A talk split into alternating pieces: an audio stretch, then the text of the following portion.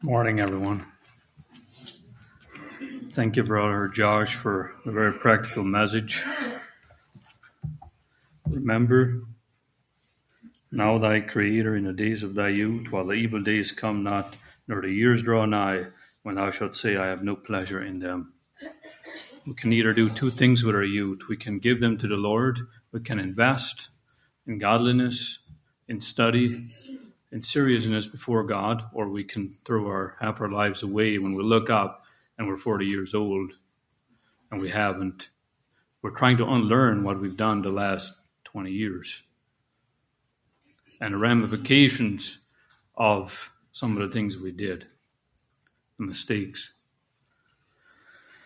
There's only one youth, and that is, you know, that age. I think it starts at 11, 12. And by the time you're 20 to 25, you've already established who you're going to be. And that is a very short window. This is your main energy. This is your, this is your life. Use it wisely. And I want to commend you, young people, those that are coming, even those that are not getting baptized, but you're working towards that. And hopefully by the next group, you're, you're praying about it and you're, you're preparing Amen. We're going to be there to help encourage you, to bring you to this step.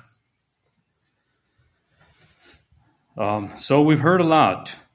I uh, I mentioned yesterday uh, to someone that I don't know if there's a group that we've invested so much in baptism teaching. It's just been heavy. Praise God.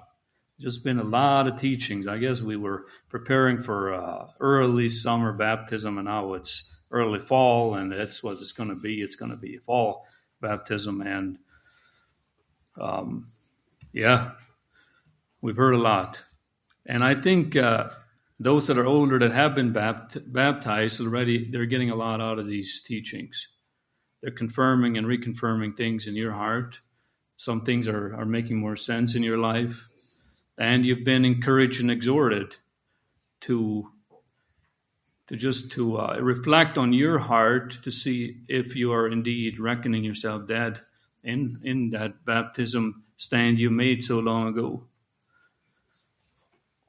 So um, today I want to continue uh, this teaching I left off with. I left off with um, Romans chapter six. And today I want to go on to chapter 7 and 8.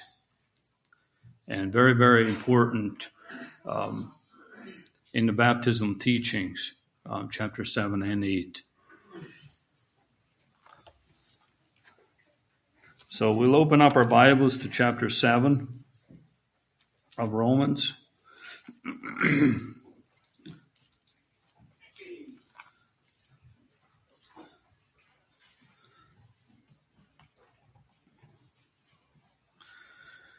Before we do, let's take just a moment again to bow our heads and to pray. Father, we pray that you would make these words real to us. We invite you into our presence. Father, we pray that we, you would speak to us, especially those that are getting baptized unto his death. Father, that are saying to this brotherhood that I have reckoned myself dead to my flesh and that I am now therefore living a, a resurrected life in Christ by faith, by the power of the Holy Spirit. Father, we pray that you continue to work in these young people. Father, make alive these words which we're about to read. Father, they can claim these promises. And Father, that your Spirit may reign in their beings. Being born again of thy Spirit. Father, we pray this, that you do this work. Open up our hearts, and we thank you again in Jesus' name. Amen. The title is The Order of Resurrection. The Order of Resurrection. Uh, Richard spoke last week about the importance of being born again, how to become born again. He asked the question, How do we know if we're born again? Uh, John chapter 3, you must be born again. We have a need of a Savior. Um, Richard, can you? Uh, Richard will will put a a drawing that I made up on the board, and we will reference to it. I made it just to clear some things up in my mind as throughout this week I, I, thought of a lot of things and I thought of Romans 7. I thought of what it's speaking to us about. And Romans is tricky. I'm sure John can attest to that when he did a teaching here a few uh, a year ago on it. It doesn't follow a chronological order. It does a little bit. I mean, you build up towards chapter 6, chapter 7, chapter 8 but then in chapter 10, it talks about some of the things before. It's, uh, it's definitely written to a Jewish people that can fully understand and, and appreciate uh, what it's saying. And I think we need to study into it, to study into the law, to study about that. I don't, I don't mean to, to memorize all the law like the Jews do. Uh, it's not very clear, but I don't think we're going to get it clear because the resolution is pretty low on it. So we we have the uh, there we go. Now it's all on, on here. We have the the journey of sin and redemption here. Um, this this person is carrying a great load on his back at a pilgrim's progress. We can all relate to that. He is seeking to find redemption for that heavy weight on his back. His sins are, are just overbearing. He needs to find a Savior. This is the beginning of this cross. All those we cannot be born again until we have need to be born again. Um, I asked the baptismal candidates, um, some of them, why do you, wh- who qualifies for death? Or who qualifies to be buried? It's only those that are dead. So, who qualifies to be saved? Only those that are lost. We cannot be found if we are not lost. We have to all experience this time where we have this great burden of sin upon us, the need of a Savior. It doesn't matter how small it is, we're all going to die. And those of you, and those of us, and those in the world that are not in this journey and are just stopping in this place here, they're going to get old, they're going to die. That's called the first death. And then they're going to, because the, uh, the Jesus' blood is not written on the corners of their hearts, they are going to suffer the second death. Uh, unbelievers, it says here, unbelievers become death, or unbelievers' second death in in hell, is what it says here in the bottom. Unbelievers' second death in hell. And we'll talk about this later. Um, in Revelation, it says, He that had an ear, let him hear what the Spirit said unto the churches. He that overcometh shall not be, be hurt of the second death. And this is the second death. Those of you that believe those of you that have overcome will not suffer the second death in hell. In Revelations 21 8, but the fearful and unbelieving and abominable and murderers and whoremongers and sorcerers and idolaters and all liars shall have their part in the lake which burneth with fire and brimstone, which is the second death. Now, if we experience this death here. And this is what we're talking about today. We look to the cross for redemption. We look to the cross for justification. We look to the cross for atonement, like we heard last week. We are born again. The burden falls off our back. And what happens next? We're not scot free going to heaven. No, this is where we put ourselves to death this song, Jesus died on the cross so I don't have to go, that's heresy. We all have to go to death. And this happens by faith, reckoning ourselves dead in baptism, right? Um, this journey here It, it happens right. The, the realization of this happens different with a lot of people. But the quicker we realize this, the better off we'll be right at the time of looking to Jesus on what he did. That should actually be right under the cross, right at that time. We need to find ourselves in a casket, dead to ourselves, looking at Jesus, what he's done reckoning ourselves dead in baptism. This is what we what we heard at our last message here.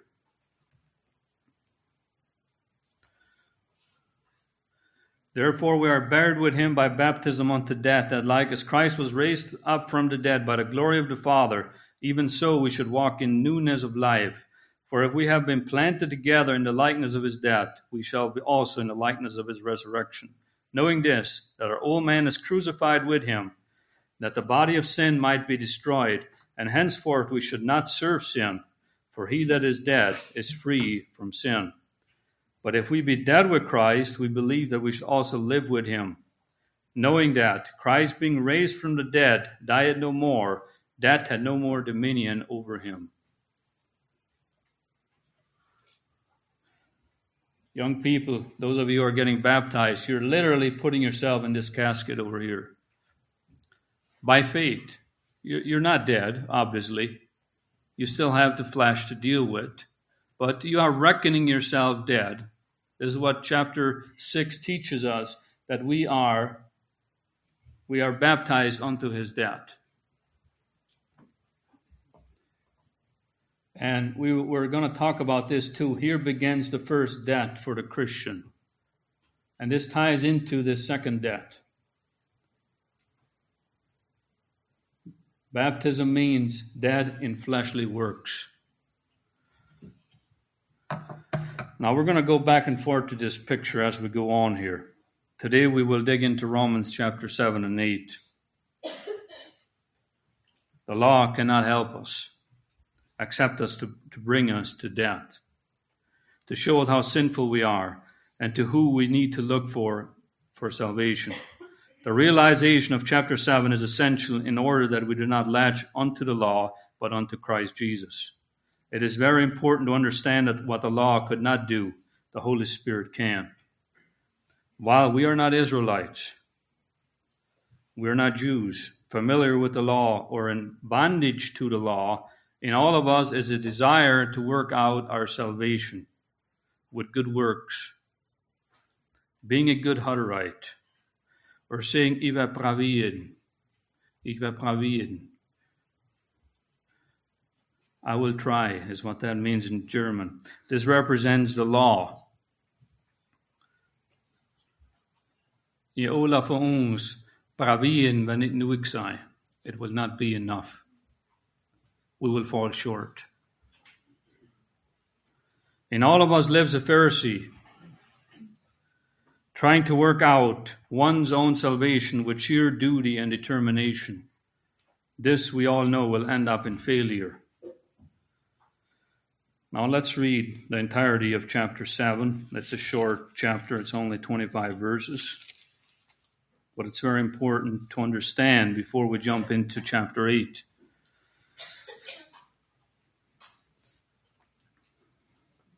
Know ye not, brethren, for I speak to them that know the law, how that the law had dominion over a man as long as he lived. Paul is speaking to fellow Jews, to fellow Israelites who knew the law. For a woman which had an husband is bound by the law to her husband as long as he lived, but if the husband be dead, she is loose from the law of her husband. So then, if while her husband liveth she be married she be married to another man, she shall be called an adulteress. But if her husband be dead, she is free from the law, so that she is no adulteress, though she be married to another man. Now understand this, brethren. The first husband is the law, the second husband is Christ. And you and I are the woman. The only way to escape the law in chapter 7 is to die, making us free from the law in chapter 7. What is the most obvious thing? What happens to a woman when she marries? She changes her name. She no longer bears her own name, but that of her husband. And she shares not his name only, but his possessions also. Everything that belongs to him belongs now equally to her. All of a sudden, she is amazingly enriched overnight. And so it is when we are joined to Christ. All of his becomes ours, and with his infinite resources, we are at, at his disposal. Everything that we have is at our disposal. We need never again fear that we shall be unable to meet all of his demands because he is our husband. He will take care of it. There's no debt that cannot be paid. There's no power that we are lacking because the King of Kings is our husband. And how did we get there? Because our old man, we died and we were loosed from it. This is by faith, brethren. We can only be free from the law of sin in our hearts by dying to ourselves. This is baptism. Baptized unto that death. We'll continue in verse 4. Wherefore, my brethren, ye also are become dead to the law by the body of Christ, that ye should be married to another, even to him who is raised from the dead, and we should bring forth fruit unto God. For when we were in the flesh, the motions of the flesh, which were by the law, did work in our members to bring forth fruit unto death. But now we are delivered from the law, that being dead, wherein we were held, that we should serve in newness of spirit and not in an oldness of the letter. What shall we see then? Is the law sin? God forbid. Keep this in mind. Verse 7 It's the law sin. No, it isn't. Nay, I had not known sin but by the law, for I had not known lust except the law had said, Thou shalt not covet. We see here that the law served a very important purpose to bring to knowledge sin on a person. Verse 8 But sin taking occasion by commandment wrought in me all manner of concupiscence, that is, coveting of every kind. For without the law, sin was dead. For I was alive without the law once, but the commandment came, sin revived, and I died. Verse 10 And the commandment which was ordained to life found to be unto death. For sin, taking occasion by the commandment, deceived me, and by it slew me. Wherefore the law is holy, and the commandment holy, and just, and good. Was then there, was then that which is good made death unto me? God forbid. But sin, that it might appear sin, worketh death in me by that which is good, that sin by the commandment might become exceedingly sinful. Brethren, these are a lot of words, but we need to understand what this is saying. And if you have trouble understanding them, take a more modern translation and understand what this is saying. It's, it's very important how God transposed us into life by the death of the first husband, which is the law. Verse 14 For we know that the law is spiritual, but I am carnal, sold under sin. Verse 15 For that which I do I allow not, for that what for what I would that I do not, but what I hate that I do. This verse is pointing to verse 18. If then if then I do that which I would not, I consent unto the law that it is good. Now then it is no more I that do it, but sin dwelleth in me. For I know that in me, that is in my flesh, dwelleth no good thing. For to will is present with me, but to how to perform that which is good I find not. For the good I would I do not, but the evil which I would not that I do. Now if I do that I would not, it is no more I that do it, but sin that dwelleth in me. I find then a law that when I would do good, evil is present with me, for I delight in the law of God after the inward man. But I see another law in my members, warring against the law of my mind, and bringing me into captivity to the law of sin which is in my members. O wretched man that I am, who shall deliver me from the body of this death? O wretched man that I am, who shall deliver me from the body of this death? I thank God through Jesus Christ our Lord. This is my, our answer. So then, With the mind, I myself serve the law of God, but with the flesh, the law of sin. Amen. That's the end of chapter 7. Uh, Watchman Nee explains it like this. He did a wonderful job in clarifying this. The trouble with Romans 7 is that a man in the flesh tried to do something for God. As soon as you try to please God in that way, then you place yourself under the law, and the experience of Romans 7 begins to be yours. As we seek to understand this, let it be settled at the outset that the fault does not lie with the law. Paul says the law is holy, and the commandment is holy and righteous and good in verse 12. No, there is nothing wrong with the law. There is something decidedly wrong with me. The demands of the law are righteous, the person upon whom the demands are made is unrighteous. The trouble is not that the law's demands are unjust, but that I am unable to meet them. It may be all right for the government to require a full payment of $200 to me, but it will be all wrong if I only have $13 in which to pay them. The law was not given in the expectation that we would keep it. It was given in the full knowledge that we would break it. And when we have broken it so completely as to be convinced of our other need of our Lord and Savior, then the law has served its purpose. It has been our schoolmaster to bring us to Christ, that in us he may himself fulfill it. Christ is the only one that can fulfill the law in us. Amen. Now, if Romans ended here, it would indeed be miserable to Christendom. But it is merely preparing and leading to the groundwork of chapter 8. So let's open up our Bibles to chapter 8.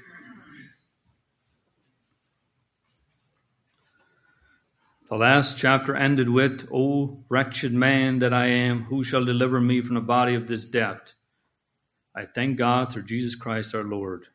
So then, with the mind, I myself serve the law of God, with the flesh, the law of sin. Nee said, The greatest facts in history are these that all our sins are dealt with by the blood, and that we ourselves are dealt with by the cross. Romans 8 brings the climax of the cross death and resurrection to a head. Verse 1 There is therefore no now no condemnation to them which are in Christ Jesus, who walk not after the flesh, but after the Spirit. For the law of the Spirit of life in Christ Jesus had made me free from the law of sin and death.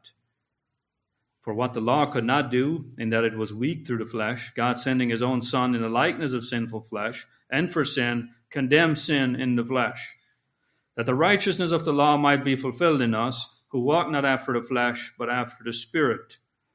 For they that are after the flesh do mind the things of the flesh, for they that are after the Spirit, the things of the Spirit. For to be carnally minded is death, but to be spiritual minded is life and peace. Because the carnal mind is enmity against God, for it is not subject to the law of God, neither indeed can be. So then, they that are in the flesh cannot please God. But you are not in the flesh, but in the Spirit. If so be that the Spirit of God dwell in you, now if any of man have not the Spirit of Christ, he is none of his. If we are not born again, if the Spirit does not dwell in us, we are none of his. Here is the carnal man. He's walking here he is full of car- carnality. He cares only about serving his flesh. He has not come to the cross. He has not come to the death of himself. This is a man filled with the Spirit. This is a body alive in the Spirit to live after the Spirit. He has been resurrected by faith. His death his body of sin is lying in the grave, but he himself has risen above it, and he has left his sinful body, his carnal mind, back in the grave. Can you understand that, brethren? It's left back here and by faith he has been resurrected unto new life. Now it is a journey. It is a journey filled with obstacles, challenges, and trials. And it's an upward journey. It's not downhill. It doesn't get easier, but it's continually from precept to precept, from faith to faith. The Lord is with us. The Lord is, the Spirit of God is in us. We are not walking alone. His yoke is easy, his burden is light. This means that the Spirit does in us that work. Before the law, we had to do the, the carrying, we had the burden. We were back here with the law. It was a very heavy cross. But here, if we learn to live in the Spirit, to walk in the Spirit, if we are abiding in Him, His Holy Spirit is in us. And we'll go into practical terms a little bit later on. And we'll talk about the end of the life for a Christian back here later on. What is walking after the Spirit in practical terms? What does this mean? Watchman Nee said it like this Living in the Spirit means that I trust the Holy Spirit to do in me what I cannot do myself. This life is completely different from the life I would naturally live of myself. Each time I am faced with a new demand from the Lord, I look to Him to do in me what He requires of me. It is not a case of trying, but of trusting, not of struggling, but of resting. If I have a hasty temper, impure thoughts, a quick tongue, or a critical spirit, I shall look to the Spirit of God to produce in me the needed purity, or the humility, or the meekness, confident that He will do so that He will answer our prayers. This is what it means to stand still and see the salvation of the Lord, which He will work for you. Someone asked me lately, how do I differentiate between the voice of the Spirit or our own intellect? And that's a very good question. I believe the Holy Spirit speak to us like this, speaks to us like this. Number one, he speaks to us primarily through his word. If you want to know what the Spirit says, read the Word of God. It is alive, it is filled with His Spirit. The teachings are all true. His presence lives within the Word, and it's lived out through us who are flesh and bones. Number one, I already mentioned, the Holy Spirit speaks through His Word. Number two, through wisdom. Wisdom is a godly way of reasoning. That is trained and sharpened by what? By the Word of God. Wisdom, a godly way of reasoning that is sharpened by the Word of God. And I believe also living with the brethren sharpens that as well. Number three, through the whisper of the Spirit, which is guided by the word and wisdom. This one we must be very careful about and has a chance to be clouded by intellect and must be in line with the word of God. This one has to also be proved by the brethren. Most cults are started by a lone ranger, so called Christian, that hears whispers of the Spirit that are not in line with Scripture, but his own flesh. It needs to be discerned, it needs to be proved to see if it is the Word of God. Not the Word of God, but the Holy Spirit speaking through that person. Number four, the Spirit speaks through wonders prophetic words, miracles, dreams, visions, and the like. These too need to be proved by the Word and the saints of God. And lastly, the Spirit speaks through brothers and sisters around us that discern situations and have biblical and spiritual wisdom or prophetic words for you. All these must be tightly surrounded with the Word of God. No man is above the Word of God. No man when he says he hears whispers from God should be different than the word of God. If they are, that's a false prophet. Let's remember that we have been resurrected from the body of sin to live in the Spirit, to serve God, not anymore in the flesh. The Holy Spirit speaks through one that has been resurrected from the dead, not one that is still living in obedience to their flesh. Amen. Let's continue in verse 10. And if Christ be in you, the body is dead because of sin, but the spirit is alive because of righteousness. But if the spirit of him that raised up Jesus from the dead dwell in you, he that has raised up Christ from the dead shall also quicken your mortal bodies by his spirit that dwelleth in you. Amen. This is the verse I wrote up here.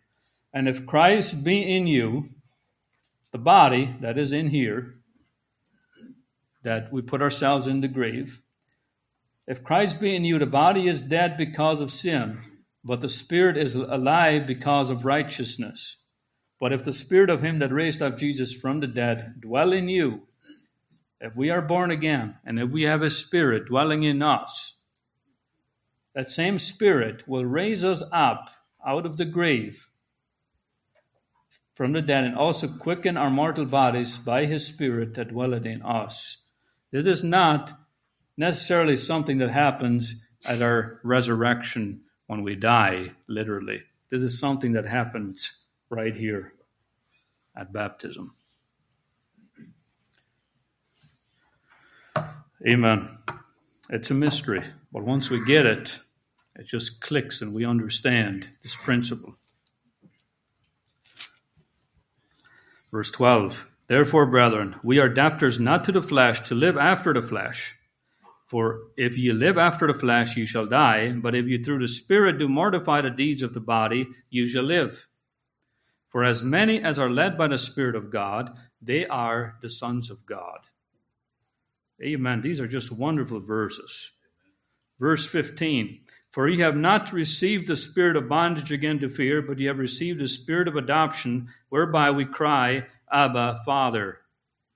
A man that knows God, a man that is walking with God, constantly says, Father, Father here, Father there. The Samuel Morris story. He always says, Father. And people are getting sick of it around here, unbelievers. He constantly says, Father, because he had known that the Lord Jesus Christ was his Father. He wanted the best for him.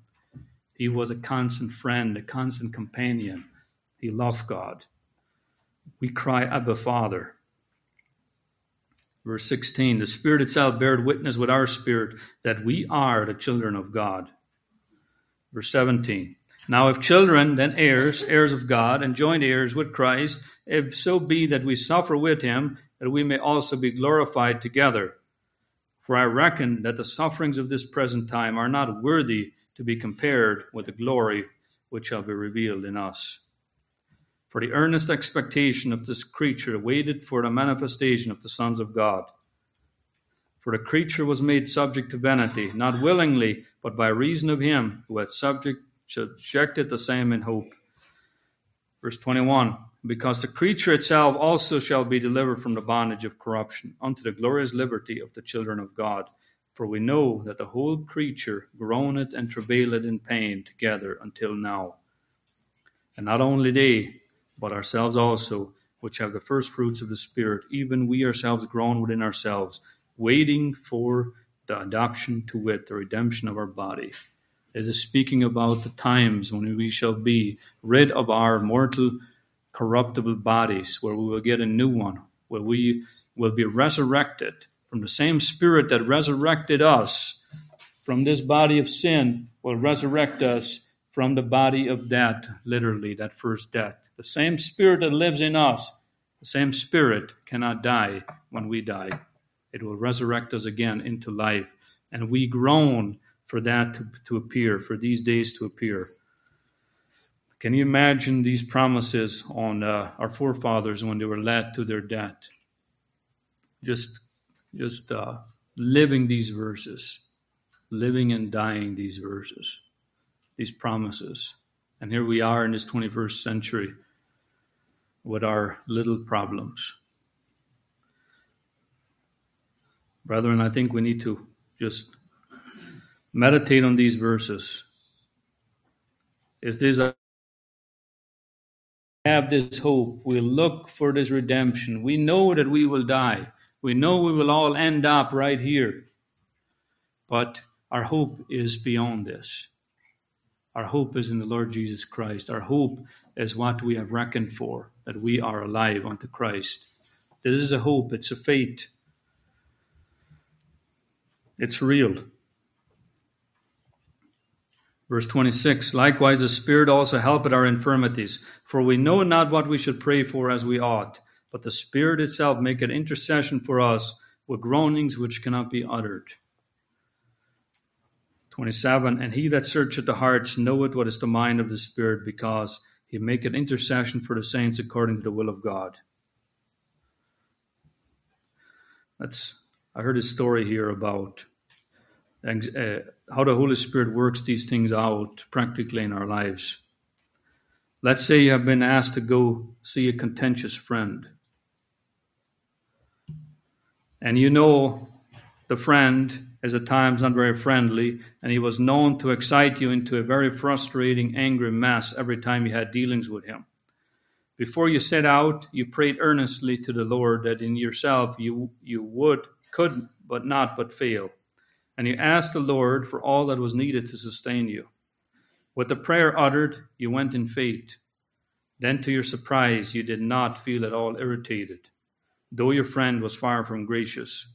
On your return, you thought over the experience and marveled that you had kept so calm and wondered, and you wondered if you would be just as calm next time. You were amazed at yourself and sought an explanation for what happened. This is the explanation. Yeah, put this into your life. The Holy Spirit carried you through. This, brethren, should be our exp- explanation constantly, not only once in a while. When the Holy Spirit takes things in hand, there is no need for strain on our part. It is not a case of clenching our teeth and taking a grip on ourselves and thinking that thus we have controlled ourselves beautifully and have had a gracious victory. No, where there is a real victory, it is not fleshly effort that carries us through, but the Lord. Amen. How many of us have stories to acclaim to that, similar stories? If we are walking in the Spirit, we will have these stories every day. I have a story here that illustrates how Satan tempts us to go with our own strength. During the first three months of the Japanese war in China, in 1937, China lost a great many tanks and so were unable to deal with the superior Japanese armored tanks until the following scheme was devised. A single shot would be fired at the Japanese tank by one of the Chinese snipers hidden in the underbrush. After considerably time elapsed of time, the first shot would be followed by a second, then after a while, by the third shot until the tank driver, eagerly eager to locate the source of the disturbance, would pop his head out to look around. The next shot, carefully aimed, would put an end to him. Now this is a this has an object lesson, this story. As long as he remained under cover, he was perfectly safe. The whole scheme was devised to bring him out into the open. In just the same way, Satan's temptations are not designed primarily to make us do something particularly sinful, but merely to cause us to act in our own energy. And as soon as we step out of our hiding place to do something on that basis, he has gained the victory over us. But if we do not move, if we do not come out of the cover of Christ into the realm of the flesh, then he cannot get us. We have to come out then he will get us. It's not a matter if, it's a matter of when. In closing, let's look at these precious promises as we finish this beautiful chapter and claim them as our own in verse 28.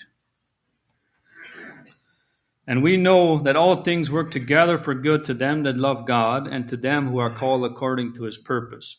Precious promise. Just we know that all things work together for good to them that love God, to them who are called according to his purpose. We cannot claim that verse as our own unless we are walking in the Spirit, unless we are abiding in him. For whom he did foreknow, he did predestine to be conformed to the image of his Son, that he might be the firstborn among many brethren. Moreover, whom he did predestine, them he also called, and whom he called, them he also justified, and whom he justified, them he also glorified. What shall we say to these things? If God be for us, who can be against us? He spared not his own son, but delivered him up for us all. How shall we not with him also freely give us all things? Who shall lay anything to the charge of God's elect? It is God that justifieth. Who is he that condemned? It is Christ that died, yea, rather, that is risen again, who is even at the right hand of God, who also maketh intercession for us. Who shall separate us from the love of Christ? Shall tribulation, shall distress, or persecution, or famine, or nakedness, or peril, or sword, as it is written, For thy sake we are killed all the day long, we are counted as sheep for the slaughter. Nay, in all things we are more than conquerors through him that loved us. For I am persuaded that neither life, neither death, nor life, nor angels, nor principalities, nor powers, nor things present, nor things to come, nor height, nor depth, nor any other creature shall be able to separate us from the love of God, which is in Christ Jesus our Lord.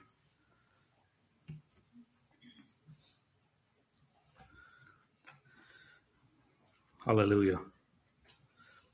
In conclusion, I want to point out again on a wall chart, we see a grave in the end representing death of the saint. That saint has nothing to fear. While he remained alive at baptism, his death has already been started in the flesh by faith in reckoning at the cross. If the saint has been given over to following Christ and the voice of the Holy Spirit, he or she has no fear of the literal grave whenever that might happen. I pray that this will all be our experience. Amen.